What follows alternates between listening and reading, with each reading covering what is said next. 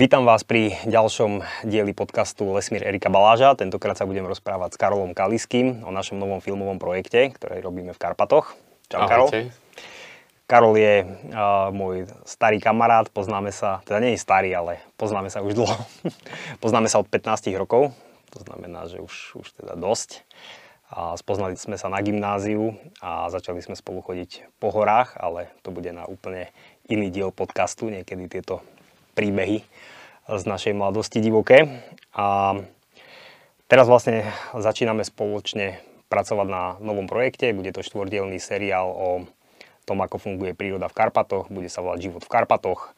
A robíme na ňom teda spolu s Karolom, ale robí spoločne s nami aj Adam Baštek a máme nového člena týmu Jakuba Mroceka, ktorý je špecialista na techniku. To je ten, s ktorým tu na obrázku, pre tých, čo to pozerajú na YouTube, tak nás učí pracovať s novou technikou a, a snať sa pomaly zapojí aj Jožo Fiala, s ktorým sme robili na predchádzajúcich projektoch, takže máme taký tým ako v minulosti s tým, že sme pridali jedného člena. No a keďže už sme čiastočne filmovali uh, niečo v tomto projekte, tak dnes by sme vám trošku porozprávali o tom, čo sa nám zatiaľ podarilo za viac ako rok našej práce v teréne. Takže možno by som začal ešte takou informáciou, že teraz e, nechceme sa venovať iba Tatrám, alebo ako v minulosti sme riešili treba tej východné Karpaty, Vlčie hory. Jedno pohorie, ale zobrali sme si na mužku celé Karpaty a, a už sme párkrát navštívili aj rumunské Karpaty, a teda hlavne pohorie Fagaraš. Tak to by som možno rovno začal s týmto, že ako ty, Karol, vnímaš tie hory, ten Fagaraš, to Rumunsko a čím je to iné oproti tomu, čo máme tu na Slovensku. Hm.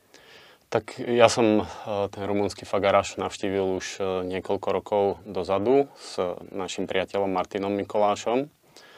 A ten prvý výjazd e, bol pre mňa naozaj taký prieskum tohto územia, divokého, karpatského.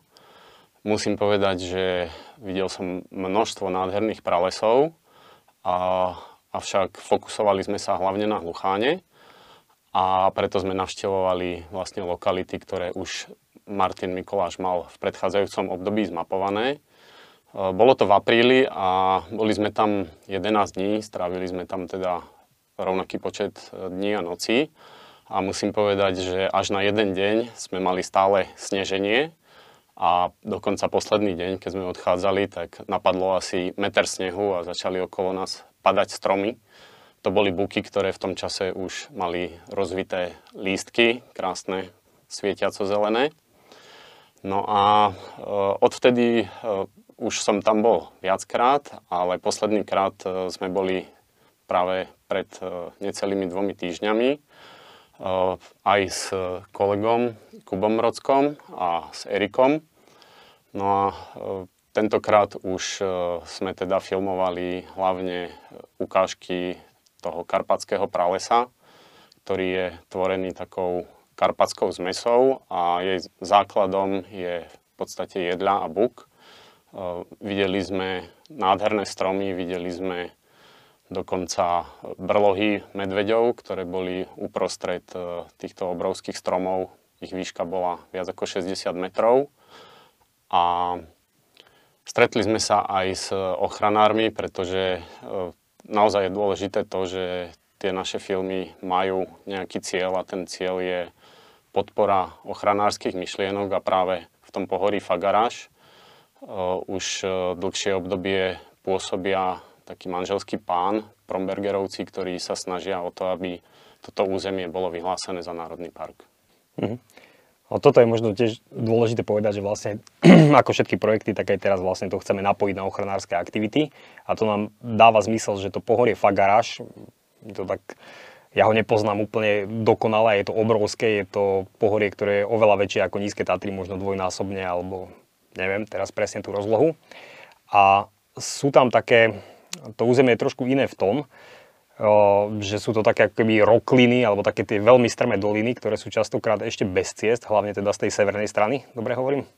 Nájdu sa aj z juhu. Nájdu sa aj z juhu, ale to sú, um, môžete ísť niekoľko kilometrov vlastne pralesom hore nejakou dolinou, kde napravo dlhánsky svah, prevýšenie niekoľko stovák metrov, naľavo taký istý svah, stále je to prales a vlastne tam historicky boli veľmi malé zásahy, pretože tí ľudia, ak tam v minulosti niečo robili, tak väčšinou to bola pastva a tí pastieri chodili na tie hrebene, kde pásli ovce, možno nejaký iný dobytok, tak cez hrebene. Čiže oni ako keby málo kedy išli tou strmou roklinou, tou dolinou, lebo to bolo ťažko priechodné všelijaké kaňony, ale chodili vrchom. Takže je tam veľa takých dolín, alebo teda viaceré, ktoré sú naozaj ešte divoké a u nás asi nič také nenájdeme. Ja možno hneď spomeniem z juhu e, dolinu Bojamika, ktorá sa v posledných rokoch naozaj preslávila tým, že tam máme už e, potvrdené a vymapované najstaršie buky, dá sa povedať, v Európe. E, niektoré presahujú vek 500 rokov. Urobil sa tam teda seriózny dendrochronologický výskum, ktorý preukázal, že naozaj tento prales je najstarší v Európe svojho typu. No a táto dolina je známa aj vlastne nedávnym bojom za jej ochranu, pretože ďalšie doliny sa tej ochrany nedožili. Napriek tomu, že sa tam rozprestierali na tisíckach hektárov rovnako cenné pralesy.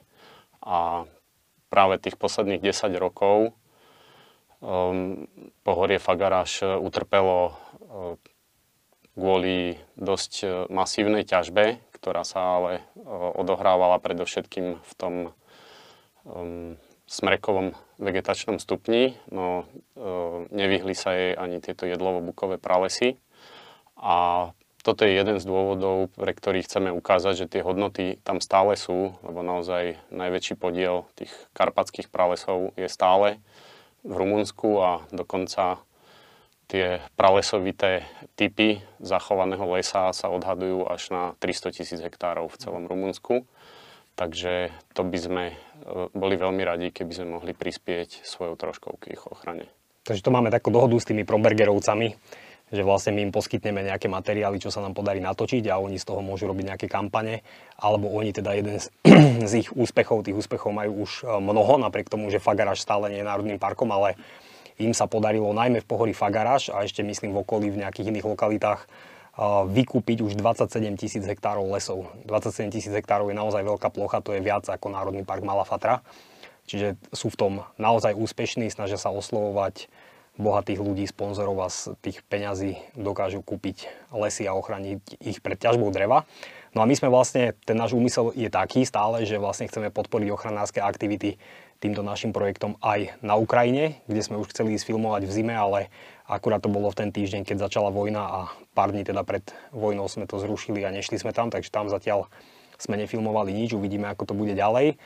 Chceme filmovať vo východných Karpatoch, kde už sme robili na polskej strane v Biesčadoch a, a v okolí, pretože to je tiež rozľahlé územie, ktoré si zaslúži lepšiu ochranu a máme tam zase kamarátov, ktorí sa snažia o ochranu toho územia a na Slovensku sa budeme venovať hlavne Tatram, ale aj iným územiam film, filmujeme napríklad na Poliane.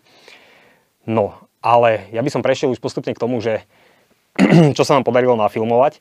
Ešte možno poviem, že celý ten koncept uh, máme postavený tak, že chceme vlastne ukazovať dôležité ekologické procesy, ktoré udržiavajú ten ekosystém Karpát, ktorý je jeden z najdôležitejších v Európe, možno najdôležitejší. Ja hovorím, že vlastne Karpaty sú také dôležité pre Európu ako amazonské pralesy pre svet. Takže chceme tým Európanom ukázať, že ten ekosystém je dôležitý, je úžasný, rozmanitý, ale chceme povedať, že čo je dôležité preto, aby ten ekosystém fungoval a takže máme vymyslených desiatky takýchto príbehov, ktoré tam postupne do tých filmov budeme dávať a jeden z prvých, ktorý sme filmovali, bol príbeh piniek severských. Natočili sme už aj také video, také prvé promo toho, že ako to chceme robiť. A to bolo minulý rok v zime, a prišla, prišiel som veľký krdiel piniek severských, ktorý tu zimoval v jednom smrekovom lese na Horehroní a vlastne tie pinky sa tu skoncentrovali v takom množstve a hlavne preto, že bukové lesy u nás zarodili bukvice a čím sú tie buky staršie, tým viacej tých bukvic je. Mladý buk, ktorý má 20 rokov alebo 30, 40, 50, 60 ani nemá poriadne bukvice, až naozaj staré buky majú veľa bukvic a vlastne tieto pinky tu prežívali kvôli tomu, že uh, tu našli tie staré bukové lesy, ktoré boli plné bukvic a oni prichádzali zimovať, alebo teda nocovať do jedného lesa, čiže večer prilietali okolo 4. potom ráno okolo 6. 7. odlietali z toho lesa, bolo to úžasné divadlo, no a chceli sme vlastne poukázať na to, že aj tie pinky severské tu prežívajú vďaka starým bukovým lesom, je takíto migranti. Takže možno taká otázka, že ako sa, nám to, ako sa to filmovalo, pretože strávili sme kopu dní tam, aj tak sa nepodarilo všetko, ale, ale čo si sa podarilo z toho, čo sme si naplánovali. Tak e, ja by som sa najskôr možno, že vrátil trošku do môjho detstva, pretože od malička e, v podstate čerpám z tých e, obrazov, ktoré som videl ako malý chlapec v nízkych Tatrách a v našom okolí, keďže obidvaja sme z Liptova. No a môj prvý taký zážitok s pinkami severskými bol pod Veľkým bokom, čo je vlastne taký vrchol trošku mimo hlavného hrebenia Nízkych Tatier, kedy sme s bratom pozorovali takýto krdel a e, bolo to vlastne niekedy podvečer, kedy ešte bolo úplne dobre vidieť a vlastne ten krdel bol tak veľký, že sa naozaj nad nami zotmelo. Čiže ja samozrejme v tom čase som nemal žiadne ornitologické skúsenosti, ale Dneska by som si to dovolil odhadnúť, že ich tam mohlo byť možno, že 3 milióny kusov v tom krdli. No a tie pinky si sadli kúsok od nás, e, takisto m, tú noc plánovali prečkať v Smrekovom lese. Sa, sadnúci kúsok od nás znamená, že to stromy na niektorých hektároch sú zaplnené pinkami? No presne toto sa stalo. E, tie hrubánske konáre, tých e, niekoľko storokov starých smrekov klesli pod váhou tých maličkých vtákov, ktoré pri tej koncentrácii naozaj niečo vážili. A my sme sa potom so záujmom boli pozrieť na druhý deň na tie miesta. Zem bola vlastne posiata trusom, ktorý e, bolo už ďaleka vidieť, pretože je tak bielo sfarbený. A našli sme tam niekoľko uhynutých jedincov, čo teda pri tom počte bol pravdepodobne úplne prirodzený úhyn. No a toto bolo vlastne aj, už s tou skúsenosťou som išiel uh, filmovať uh, Pinky minulý rok a práve s kolegami sme si vraveli, že by sme mohli teda zažiť aj uh, niečo zaujímavejšie, pretože takáto koncentrácia spevavcov určite bude lákadlom pre dravce a šelmy. No a toto sa naozaj potvrdilo, takže mali sme možnosť sledovať lov sokolov sťahovavých, videli sme tam jastraby, ten lov samozrejme každý druh e, má špecifický a niektoré druhy e, nebolo možné pozorovať, pretože tú lokalitu navštevovali v noci. A my sme zistili, že vlastne vždycky ráno sme objavili aj stopy vlka. Takže dokonca to bolo zaujímavé aj pre tie veľké šelmy, pričom líšky tam boli úplne bežne. No a naše oblečenie, aj technika bola vlastne poznačená tým, čo padalo z tých stromov. A druhý taký pre mňa výrazný moment, e, keďže naozaj sa snažíme aj to naše nadšenie nejakým spôsobom sprostredkovať e, pre e, ďalších ľudí, to nadšenie z divej prírody, tak ten zážitok z toho, keď tie pinky prilietali do lesa, bol tiež niečo, čo človek možno, že zažije raz za život, niekomu sa to ani nemusí podariť. A ono sa to ani nedá opísať slovami, pretože najprv prilietali menšie krdliky, to znamená stovky až tisícky kusov. Postupne tých krdlikov bolo viac a zväčšovali sa. A k večeru uh, už v podstate to bola jednoliatá masa a vydávala taký zvláštny zvuk, bol to proste neutíchajúci hukot a toto celé divadlo trvalo asi pol hodiny. Tie pinky si stále hľadali ešte aj vhodné miesta, kde teda prenocujú, takže tie krdliky preletovali, bol to ako taký živý vír a boli silné mrazy, takže potom vlastne ráno vidieť tie ich skrehnuté telíčka, doslova na chrbtoch sme im videli námrazu ako sa postupne prebúdzajú, ako zase ožíva ten roj. E, bol to naozaj veľmi silný zážitok. Ja to poviem, že vlastne ono sa dalo celkom ľahko ich nafilmovať, ako ide ten veľký prúd, ale je to vlastne z diálky, vidíte, že padajú do toho lesa v kuse tie vtáky a dá sa to na rôzne tieto. Ale oni už keď sa tam usadia, tak vlastne už je tma a nemôžete filmovať. A zase ráno, keď odlietajú, tak ešte, ešte je skoro tma a oni už sa tam hemžia, takže vlastne keď tam človek príde, tak oni už trošku odletia. Čiže vlastne bolo tam milión piniek a mali sme najväčší problém vlastne nafilmovať nejaký detail tej pinky, čo bolo také trošku akoby zvláštne. No ale my sme to vlastne v tomto príbehu spojili uh, tie pinky, buky, ale ono to má samozrejme pokračovanie, že vlastne celý ten les, keď prídete do toho bukového lesa v tom roku, keď sú bukvice, tak samozrejme úplne všetky zvieratá. Máte pocit, že určite nie všetky, no ale je, je taký dojem z toho, že všetci žerú tie bukvice, lebo samozrejme sú tam nejaké myši, uh, sú tam diviaky, sú tam jelene, sú tam medvede, všetko to žere tie bukvice. A keď sú tam myši v úvodzovkách, tým myslím hrdziaky alebo ryšavky, tak uh, chodia ich tam loviť líšky, chodia ich tam robiť rysy, a uvedomíte si, že aj ten medveď žije vďaka bukom, aj ten diviak žije vďaka bukom a tým pádom aj ten vlk žije vďaka e, bukom, ktoré krmia vlastne tie, tie diviaky, ktoré, ktorými sa živia vlky a tak. Takže je to taký za mňa celkom pekný príbeh a vlastne tie, ten strom, jedným z hlavných charakterov toho filmu má byť starý strom a iný má byť zase mŕtvý strom. Čiže máme tam akoby také rôzne hlavné druhy nejaké, ktoré by sa mali objaviť v každom dieli a ktoré vždy majú nejaký iný príbeh. A takýto príbeh by sme chceli, alebo už máme z veľkej časti aj natočený, sa týka tých vyschnutých stromov u nás v Tatrách a hlucháňa horného.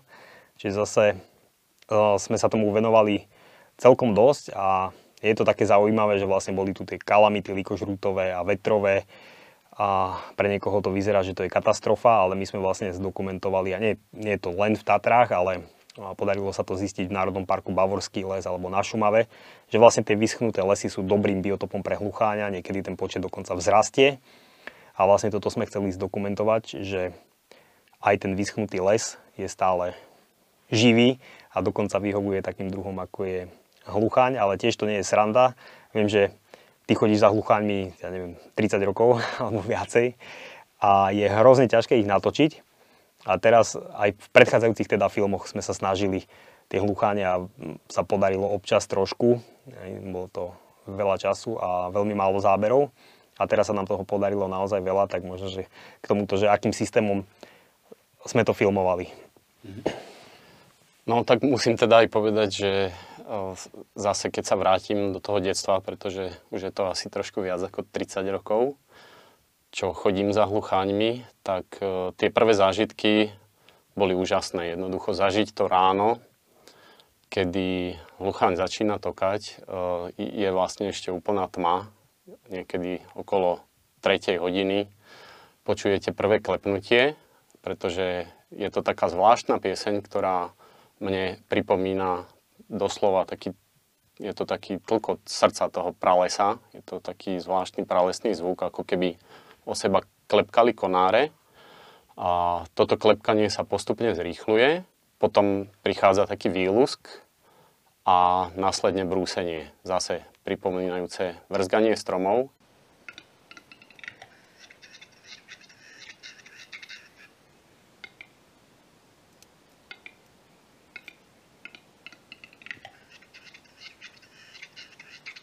Ja som presvedčený, že evolúcia to zariadila tak práve preto, že ten hluchaň je proste produktom toho procesu, ktorý prebiehal v tých lesoch e, veľmi dlho a prispôsobil sa tou svojou piesňou tým zvukom prastarého lesa. No a najskôr teda e, zbadáte len nejakú siluetu, ani si nie ste istí, že či to naozaj je ten vytúžený kohútik hlucháňa. A ako postupne pribúda svetlo, vidíte už pohyb. On má tzv. zrkadlo, to je taká biela plôžka na začiatku krídla. Tak postupne sa začínajú objavovať farby. A najskôr máte pocit, že ten vták je proste čierny. Je to, treba povedať, že je to aj veľmi veľký vták, má viac ako 5 kg. No a keď vyjde slnko a naplno zažiaria jeho farby, tak vlastne vidíte, že e, to spektrum je doslova dýchberúce. Má nádhernú zelenú, modrú, hnedú, sivú, úžasné farby. E, obočie má sfarbené do krvavo-červená a sliepočka zas e, má dokonalé mimikry, čiže keby ste ju videli niekde na bukovom listi, pravdepodobne by ste si ju veľmi ťažko všimli. Je to práve preto, aby počas hniezdenia, keďže to hniezdenie prebieha na zemi, si ju predátori nevšimli, ale k tomu sa ešte asi dostaneme.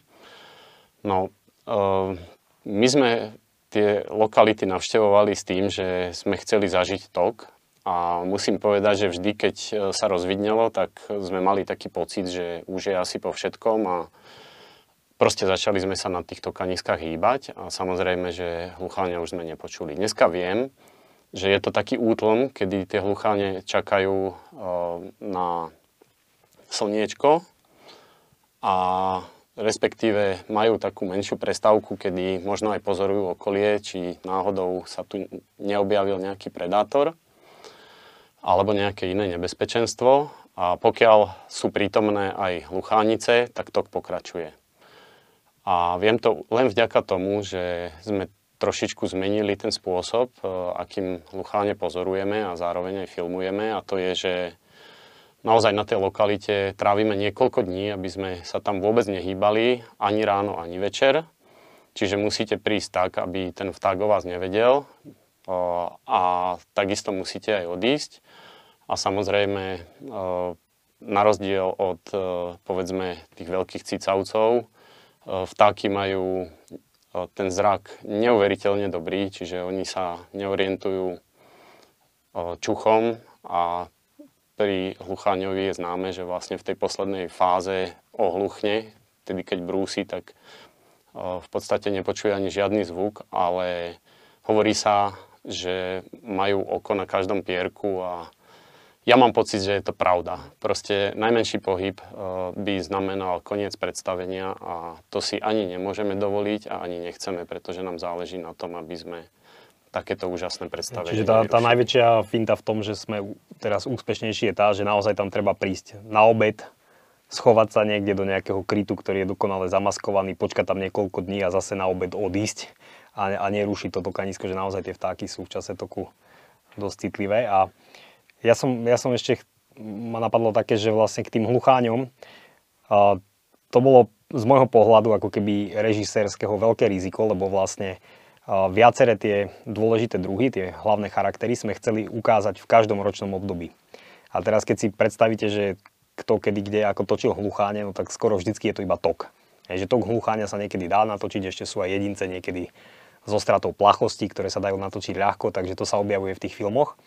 Ale natočiť iné správanie, lebo tie hlucháne netokajú celý rok, ale majú 98% možno času úplne iné starosti, a tak to som považoval za veľkú výzvu. No a mali sme tam také veci, že napríklad v zime tie hlucháne potrebujú kamienky, také drobné, ktoré im pomáhajú strávením a potrebujú tie kamienky niekde nájsť. No a keď máte v zime 1,5 metra snehu, tak kde nájde hluchaň kamienky na, na to trávenie? No, tak sú to len koreňové koláče, kde vlastne je vetrom vyvrátený strom a ten koreňový koláč trošku trčí zo snehu tak som si hovoril, no, tak toto musíte chalani nafilmovať nejako.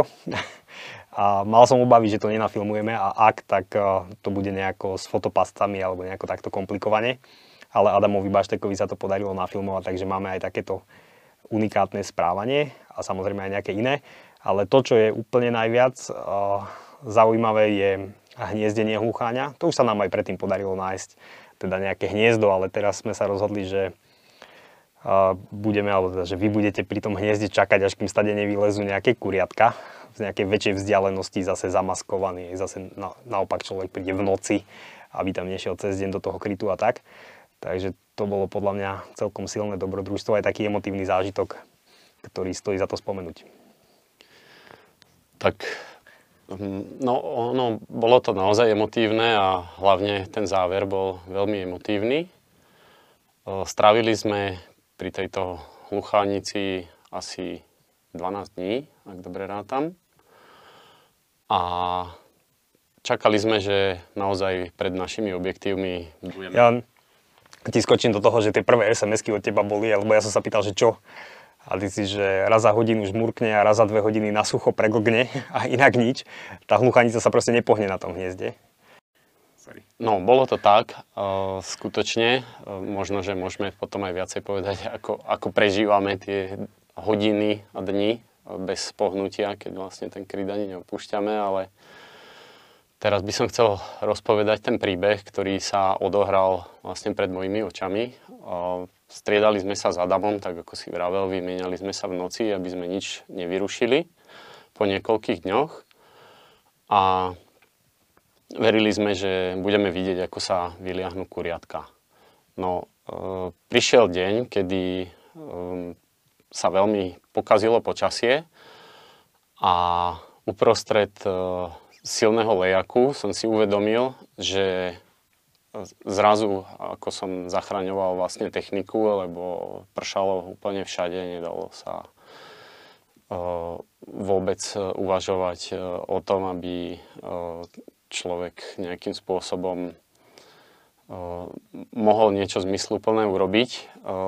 Ja som si uvedomil, že ten taký výrazný oranžový bod, ktorý som vždycky periférne vnímal cez malú škárku v sieti, že už tam nie je. To bola tá luchánica, ktorú sme pomenovali buchtička, tak nám prirastla k srdcu, keď sme tam videli proste tu jej nádhernú hruď pokrytú červenkastým perím. A uvedomil som si, že sa niečo deje. No a vlastne e, toto hniezdo objavila líška a tá líška e, odniesla dve vajíčka. E, ja som teda tú techniku našťastie nestihol zachrániť, ale nafilmoval som to aj za cenu, že objektív sa nám zarosil a potom sme ho asi 3 dní museli odrosovať.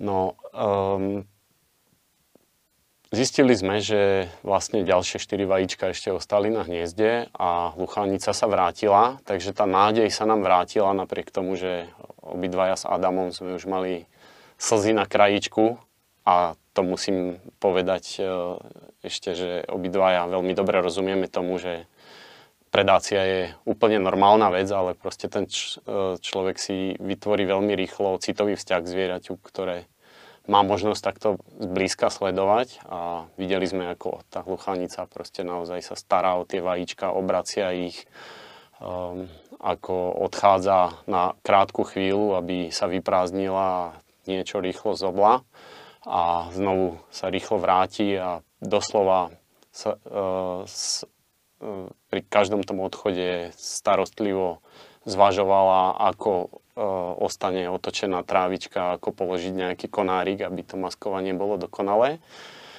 No, stalo sa to, že vlastne tá líška sa očakávane vrátila v noci a to svoje dielo dokončila. Každopádne e, táto emocia samozrejme mala taký negatívny nádych, ale e, je treba povedať, že toto je príroda a tá hluchanica má práve preto viacej vajíčok, že Jednoducho hlucháne ako druh sú na predačný tlak adaptované a je to úplne prirodzené. Vlastne dá sa to ako pomerne ľahko spočítať. Ja som si teraz vyskúšal dať na papier, že koľko tých vajíčok sa má dožiť roka, aby bola populácia stabilná, aby, aby tie hluchane nepribúdali ani neubúdali a vyšlo mi, že viac ako 90% tých vajíčok sa nesmie dožiť roka. Akoby tí jedinci, lebo inak tá populácia bude rásť. Čiže ja to beriem ako máme silný emotívny príbeh, ale je to tiež príležitosť ako vysvetliť, že vlastne aj tí predátori patria do toho ekosystému a keď tá populácia je veľká, keď niekde sú stovky jedincov, tak eh, vždy nejaké prežijú. Tie náhodné jednotlivé výpadky, ktorých je veľa, tak sa všetky nahradia tými úspešnými eh, znáškami a tým prežitím. Keď je tá populácia malá, tak je ohrozená vyhnutím z rôznych príčin a jednoducho je odsúdená na zánik. Takže jediná cesta je chrániť veľké územia, kde tých hlucháňov bude veľa a vtedy vlastne aj tá predácia je normálna, čo teda v prírode samozrejme vždycky bolo milióny rokov. No, ja ťa ešte možno tak v krátkosti doplním, že naozaj tie silné populácie, ktoré sme mali možnosť pozorovať, sú buď priamo v rezerváciách, alebo v priláhlých e, častiach lesa, ktorý je naozaj v bezzásahovom režime.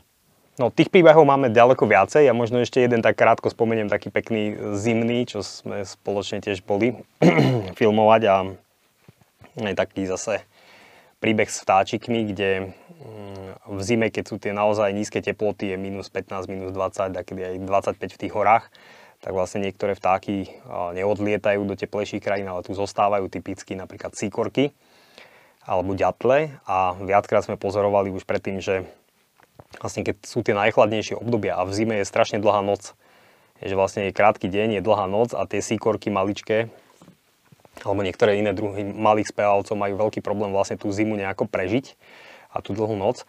A vlastne vtedy sa oni, oni potrebujú čo najviac takú kalorickú nejakú potravu, najlepšie hmyz. A je tu ten ďateľ trojprstý, ktorý je špecialista na likožrutov. A on v zime, alebo na podkôrny hmyz, presnejšie, no a on v zime vyďobáva ten podkôrny hmyz z podkôry a pritom odlupuje kúsky kôry.